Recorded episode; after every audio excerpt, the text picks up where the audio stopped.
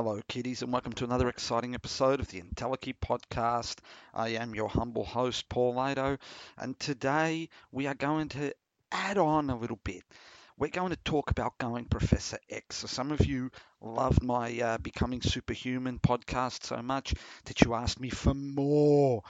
More. So, um, I thought I'd give you guys three really cool mind hacks um, that I often use uh, to kind of help me through life. So one of the things I found is that as I get progressively older, um, cognitive capabilities, uh, memory, all these sort of things, um, they kind of get away from me a little bit. And so what happens is I I exercise my body, but I'm, i exercise my mind as much as I do my body through a series of exercises, everything from the Luminosity app uh, right through these little tricks, these little mind hacks that I like to kind of implement. So uh, you guys asked for it, you guys got it. Uh, as usual, the rules of engagement.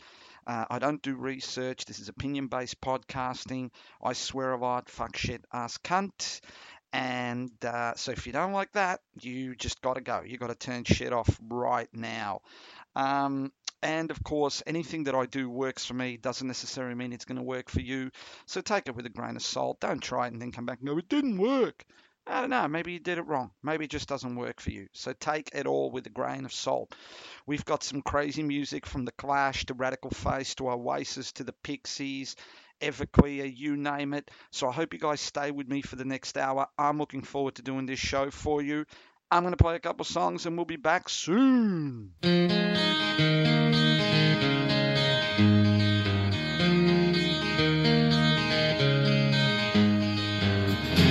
you whisper in my ear the things you want to feel?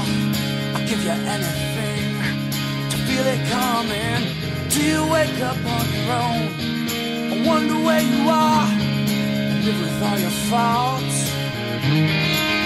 I wanna wake up where you are. I won't say anything at all,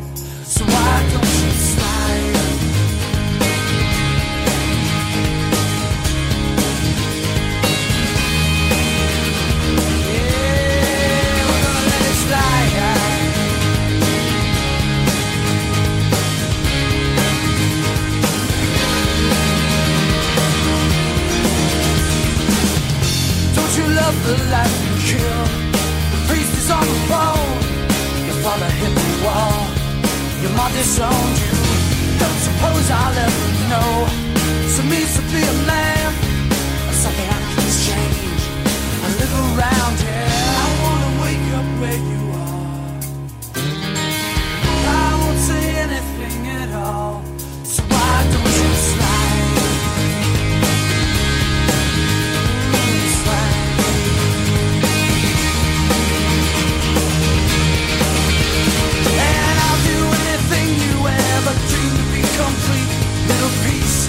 for nothing that fall. Oh, man. Put your arms around me. What you feel is what you are. What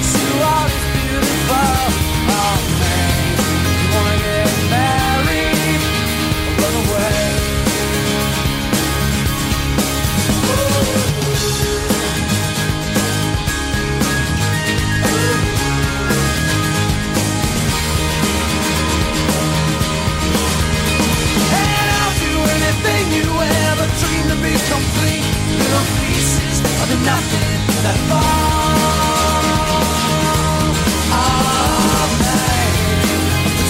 Around me. What you feel is what you are What you are.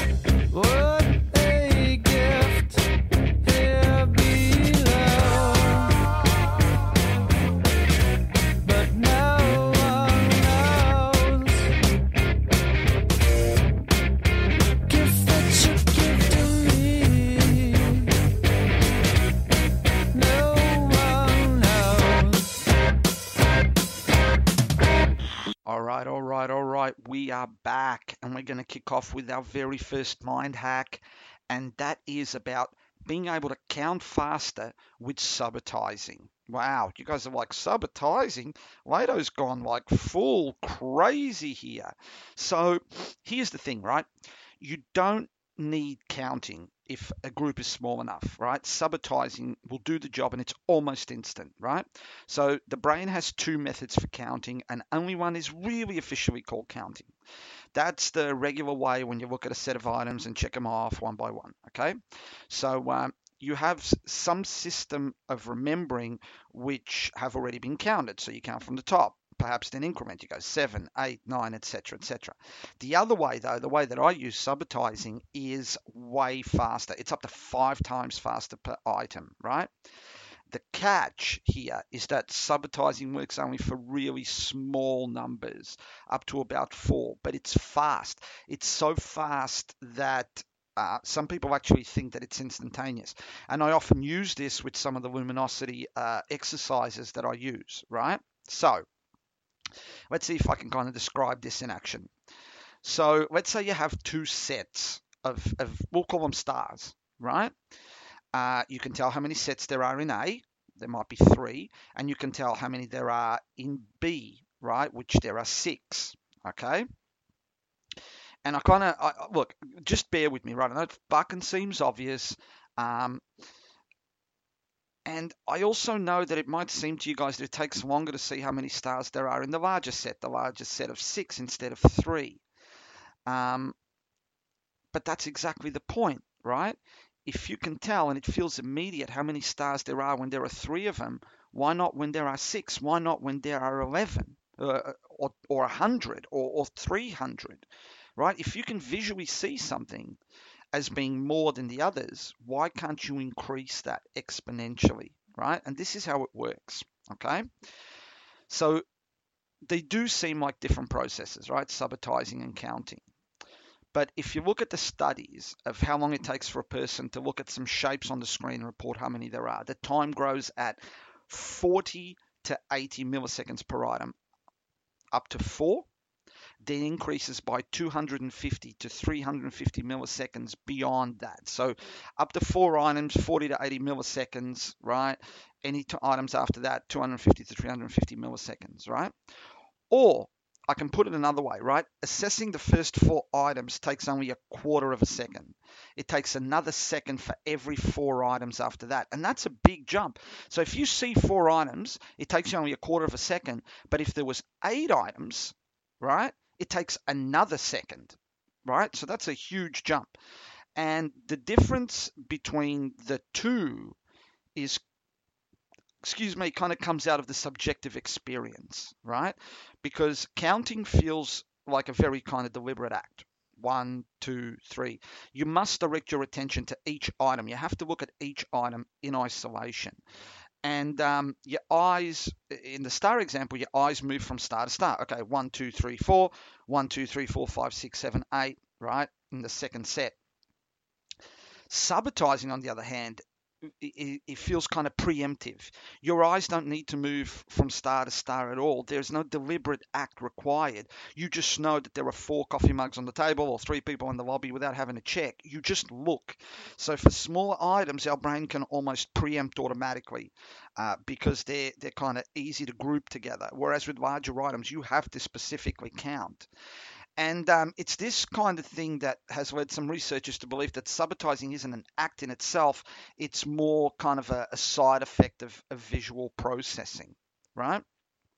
Now, we know that uh, we are able to keep track of a limited number of objects, right?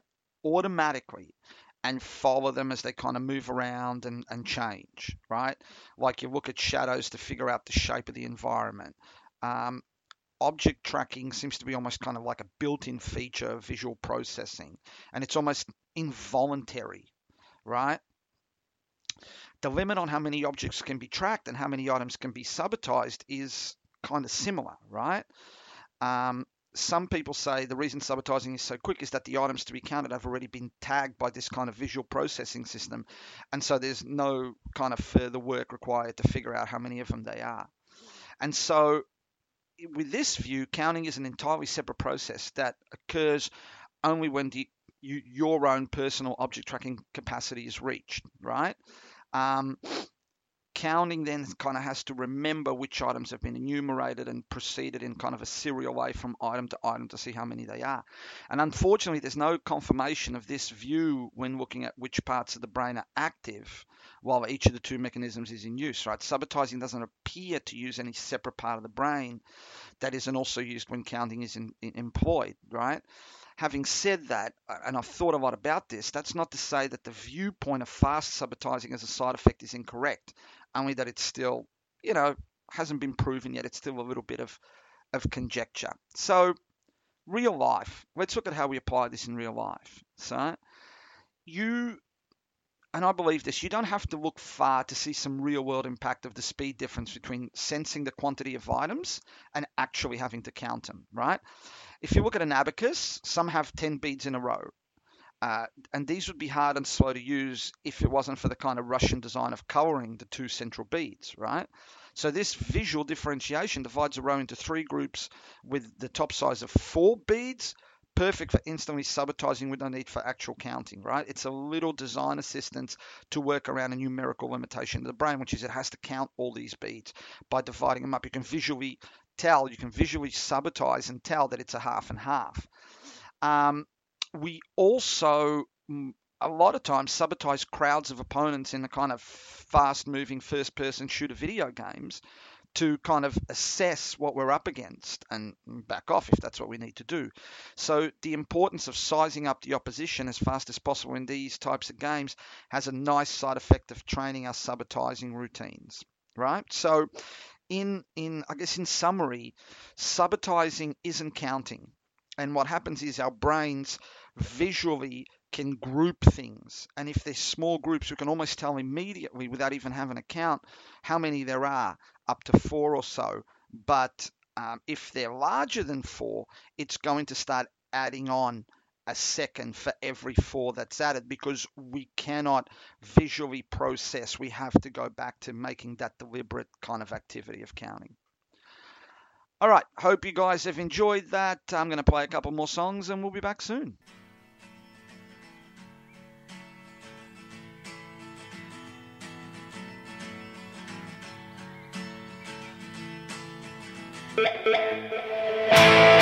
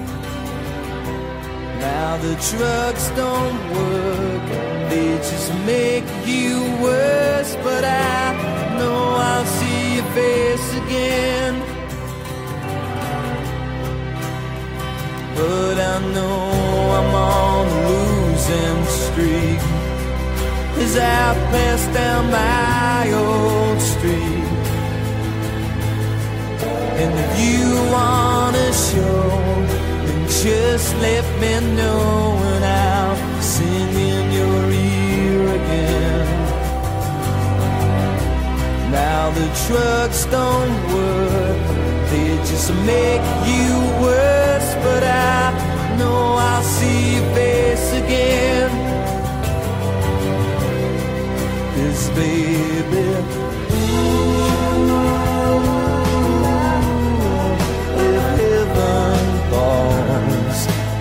come into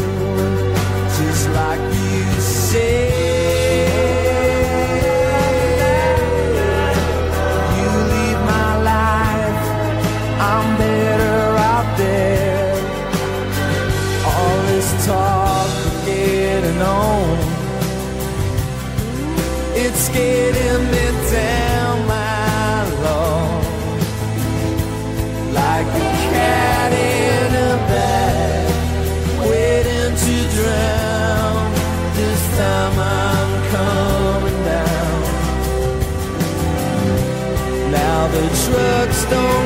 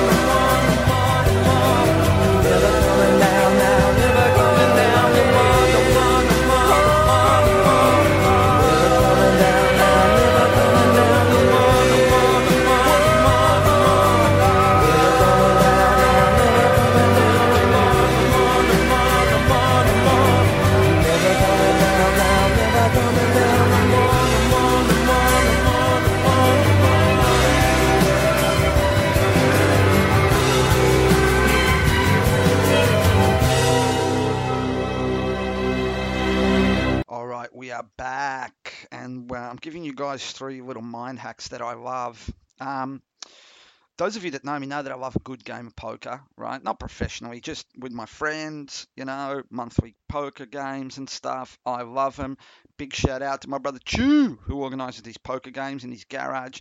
There's a lot of piss taking. But one of the things is, and I, I don't play with cheaters, I play with regular guys, but I've always been fascinated by uh, the ability to detect people that cheat at kind of card games, right? And uh, I'm going to give you guys some really cool kind of methods to, to try and detect it. And I want you guys to practice these, especially if you like to have poker games. Um, so a kind of our sense of logic it's, it is much better when applied to kind of social situations than when actually used in abstract scenarios, right? That's a given. Everyone fucking knows that. So despite this kind of old saying that we're ruled by our emotions, it's quite tempting to believe that we have at least some intuitive kind of sense of logic and the various forms of logic, such as um, syllogisms and deductive and inductive reasoning, seem quite simple and fundamental. So simple and fundamental that you might expect that the rules are kind of hardwired into our brains.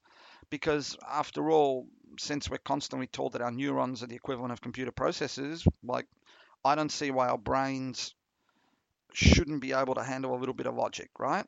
So, we can see how we do things on logical puzzles. Okay, so imagine with me, if you will, four cards, right? Each of the cards has a letter on the outside and a number on the reverse. So, like you've got A with 2 and K with 7. Now, if I told you that there was a rule stating that a card with a vowel on one side must have an even number on the reverse, which of these cards would you need to turn over to prove or disprove this rule? Right? So vowels, even, right?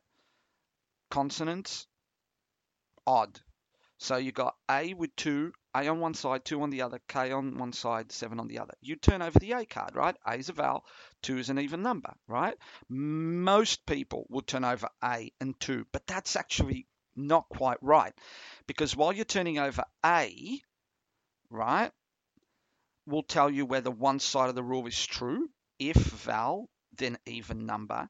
Turning over 2 won't tell you any more. So think about that. If you turn over A, right, that will tell you if the rule is true because we know that if it's uh, val, then it's going to be even, right? But if you turn over 2, no one's actually told you that if it's even, it's also going to have a vowel on the other side.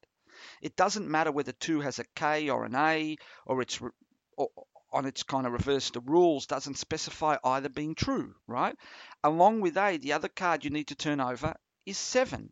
If 7 has an A on its reverse, then the rule is disproved no matter what the A has on its reverse. You need to turn over both A and 7, right? So most people, right, do not solve this riddle on the first try. And it, it took me a couple of months to actually look at this and, and sit there with a number of kind of cards that I'd made and, and work out how this focuses in my brain. But it does show that humans don't possess an innate side of abstract logic rules, right? And yet, we fucking manage to get by without these rules. Okay? So, how does it work? So, why are logic problems so much easier when they're expressed in real life situations rather than abstract terms? So, one early hypothesis was called uh, memory cueing, right? And, and that proposed that we solve logic problems by drawing on personal experience. So, if we've seen it before, then it's most probably the same again, without using any deductive reasoning whatsoever. It's purely just cueing. We've all experienced the problems of, you know, drinking ages enough times that we kind of don't even have to think about who should be drinking what right? So we go 15 shouldn't be drinking, right? We, we just know it. And kind of, despite the fact that there's a lot of evidence behind memory cueing. There's still a lot of scientists that believe that in practice we use more than just experience, that there is in fact some thinking involved, right? Instead, there's these researchers that think well that um, while we might not be so good at pure logic, we're excellent at the logic we need in in real life rules, permissions, and, and kind of obligations. So we kind of have this thought that although we're not if someone says, Are you a logical person? They go, No, I'm an emotional person. You still have this innate logic, right? It's called uh, deontic logic, which is what helps us solve everyday logic problems by kind of developing uh, this kind of pragmatic reasoning schema, right?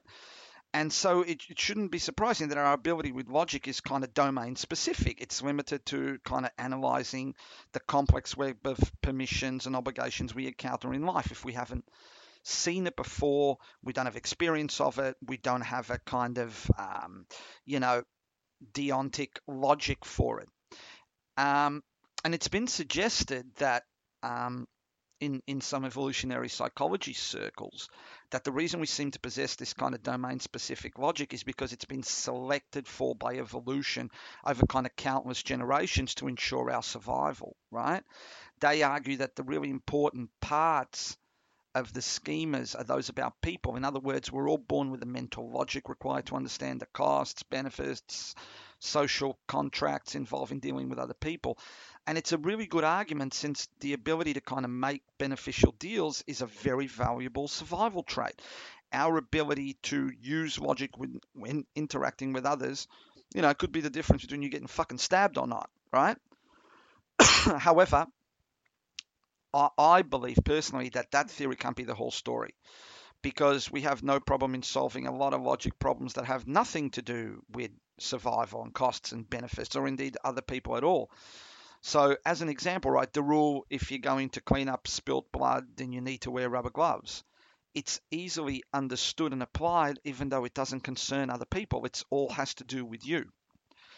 So, I guess my thoughts are before you kind of give up and resign yourself to a life without logic, it's kind of worth remembering that along with countless other skills that we aren't born with, we can understand logic the hard way by learning it, right? And that's one of the things about these hacks, right?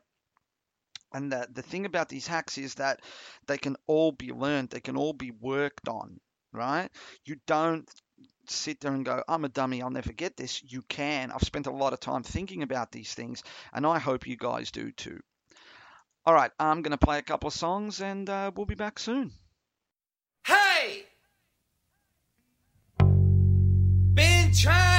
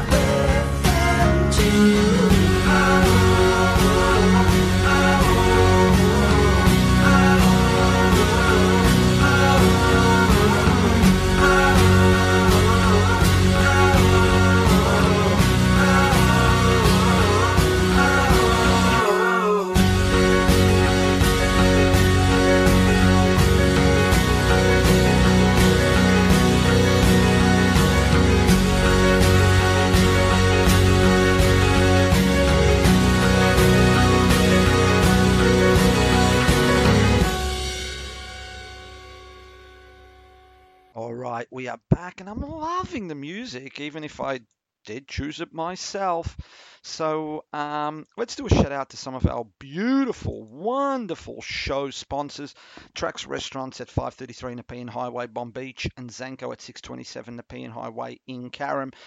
Uh, Monday nights, Wednesday nights, Parma night, Thursday night, steak night at Tracks. At Zanko, it's like Tuesday night, Thursday night, Parma night and Monday night steak nights, somewhere between 20 to 22, 23 bucks. You get a massive meal. Those Parmas are massive, bigger than your head, even if you are a buff head, and you get a, a drink with it as well.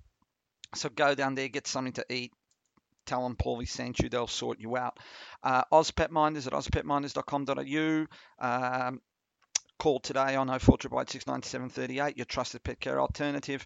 Mr. Kevin Spencer, he does dog walking, pet transport, waste removal, feeding and watering, administers medications. If you go away, they do bins in and out, security checks, you name it, they do it. So reach out to Mr. Spencer on 0488 or go to ozpetminders.com.au, your trusted pet care alternative. And of course, doobsis.com, that's D-O-O-B-S-I-S-S.com, my homeboy Ivan, web and application development. Um, that dude does it all. Uh, he does new websites, changes existing websites, front end and back end application development, JavaScript, PHP custom modules, on page and off page search engine optimization, everything you need for your web application development needs. Go to Doobsis, that's D O O B S I S dot com, and reach out to Big Ive. And of course, Cruz PT, my little brother, uh, Cruz, Phil the Cruise uh, at Cruz PT. That's C R U Z space PT for personal training. Uh, went to one of his classes during the week. Dude, I was tired. Um, reach out to him if you've ever wanted to get super fit, learn how to fight, a lot of Muay Thai, a lot of boxing without getting punched in the face. He's your man. Reach out to Cruz PT on Facebook and Instagram. He's got some mad workouts out there. You will love him. Okay. Um, today I'm giving you guys some awesome mind hacks that I use and that I, I kind of continue to practice and kind of make you guys super cool. And um, the last one I want to give you guys is to navigate your way through memory, right? So there's this trick. It's uh, about 2,500 years old and shows how our memory for events may be based on our ability to remember routes to get to places, right? So how you navigate your way to places can also be a, a way that you navigate through your memories, through your memories, should I say. So remembering where you are and what is currently happening, right? As you might expect, both are both really important, right? And it turns out that orienting yourself in space may rely on some of the same brain areas as are used for remembering what has happened to you, right? Um, the demonstration I'm going to give you guys is a famous memory trick used to remember a list of arbitrary things, right? So you know the one where they like they got like 10 things and then they cover them, then they, you, you get a look at them, then they cover them, you take it away and you remember what it is, right? But the bonus with this one uh, is that the things are remembered in order. And it's called a method de loci, right? Or method of loci, and involves remembering things according to where they are positioned along a route. So simply take your list of things to remember and place them along a familiar route, right? And you imagine each item at key points on that route. Okay, so for example, if you grew up on a specific street and you knew all your neighbors, uh, you could basically place each item along each neighbor's home so that by remembering where each neighbor was, you also remember each individual thing. Makes sense, right? So, I did this experiment, right, thinking of how many words I, I think I could remember if I was given an arbitrary list of around 10 seconds per word in in which to learn them, right? And to be honest, my memory isn't all that good. So I thought maybe I could remember around 20. So I kind of used a method of loci and I managed to remember 20 words, so twice what I thought I was going to learn. And um, the other thing was when I did this, I didn't want to come up with my own list because it would be easier for me to remember. So I used it like 20 most common words appearing in the lyrics of Tom Waits. And I love fucking Tom Waits, right? And those words, and I'll give them to you there night, time, love, day, I, dream, moon, home, rain, heart, death, dog, blue, road, drink, street, blood, red, hair, girl. They're the top 20, right? Now, you might think that 20 is too easy. So, you know what? You can use a longer list or give yourself less time, give yourself five seconds. But 20 and four minutes seem really crazy to me, right? So I started with night. There's 131 mentions across Tom Waits' entire discography of the word night, and finished with girl, where there's 40 mentions, right? I'm a bit of a stats geek. Fucking sue me and I imagined something to do with each item at each point of the journey and kind of from the front room of my house where I was sitting to kind of like my nearest train station. That that's how I did it. You don't have to do it that that way. And um, after kind of mentally doing the journey and noting the items strewn along the way, you know, love letter at the foot of the stairs, a drink of coffee at the cafe on the corner, and so forth. And I kind of checked that I thought I'd remember them all. My four minutes were up, and I pulled out my notebook and got my pen ready to write down the list of items, right? And normally, what I find with me is that when I try to do this stuff, my mind just goes blank, right? And everything that I'm meant to remember just kind of disappears as soon as it leaves my sight. But instead, using the method of loci, I was really fucking amazed at how quick and easy it was to remember all the words, right? I got every item right and only had two out of order, which for an old fucker like me is amazing. So try that yourself, right? It doesn't have to be words. It can be things. It can be people. It can be numbers. Anything, right? And uh, this is actually one of the tricks that professional memory artists use to remember lists of hundreds and even thousands of things. So it really, really works. You have got to give it a shot, people. Give it a shot. So, how would we apply this in real life? And we can see this processing at work when we give them follow directions, right? If you are following directions and go past something that's an obvious landmark and your directions don't kind of specify it, you know something's wrong, right? You got to go past the statue of St. John. You don't see the statue of St. John, you go, what the fuck? Or you see the statue of St. James, you go, what the fuck, right? And interestingly, there's also evidence from brain imaging that supports the well known fact that men and women tend to navigate in a different manner, right? So, ladies, I'm not saying in a worse manner, I'm just saying in a different manner. Don't hit me. Guys, get off your fucking high horse with your superiority. You can't find your way around shit either. So, women tend to rely more on landmarks alone, whereas men rely more on absolute kind of spatial positioning, so the geometry of the situation in combination with the landmarks, right?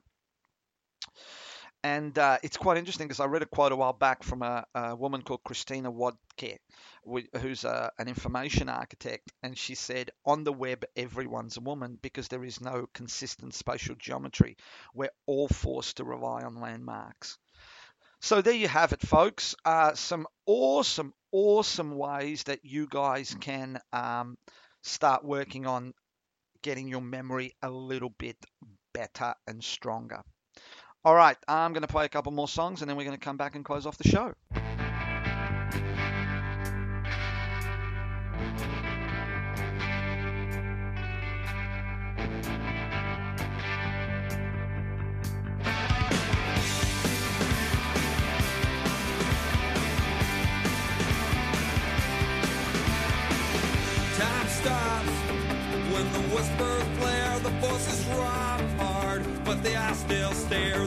Resolves into a death grin. Cause I walk with pride with a black girlfriend.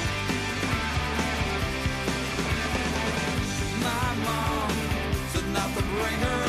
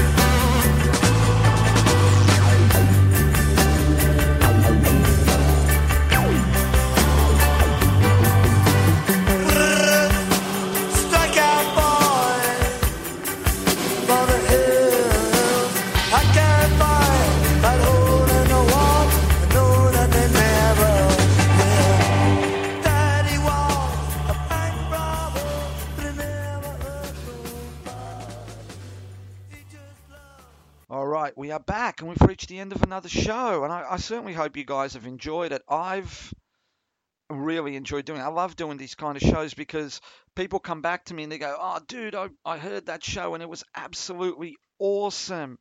Uh, you know, give us more of that. And also, it helps people, it gives people things to think about. It informs. So, I love being able to do these kind of informative shows. So, reread over the podcast, write stuff down, and go ahead and try it. It certainly helped me, and uh, I hope it helps you guys as well. So, we've reached the end of another show. We're going to be back next week, as usual. And uh, be good to yourselves, be good to each other Remember who loves you, Uncle Paulie loves you, and we shall see you next week. Deuces.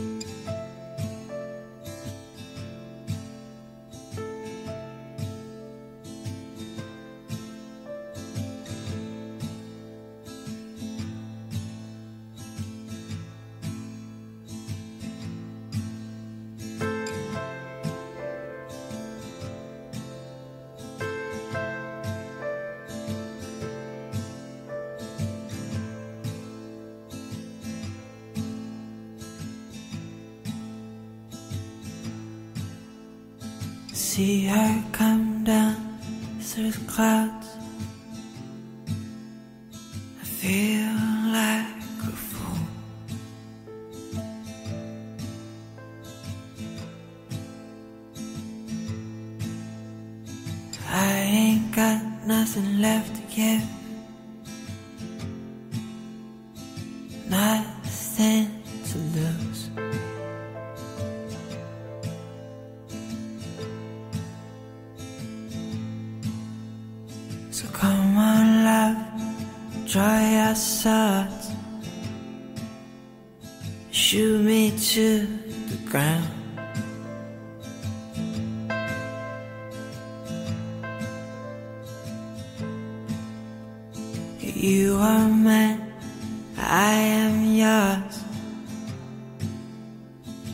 let's not fuck around.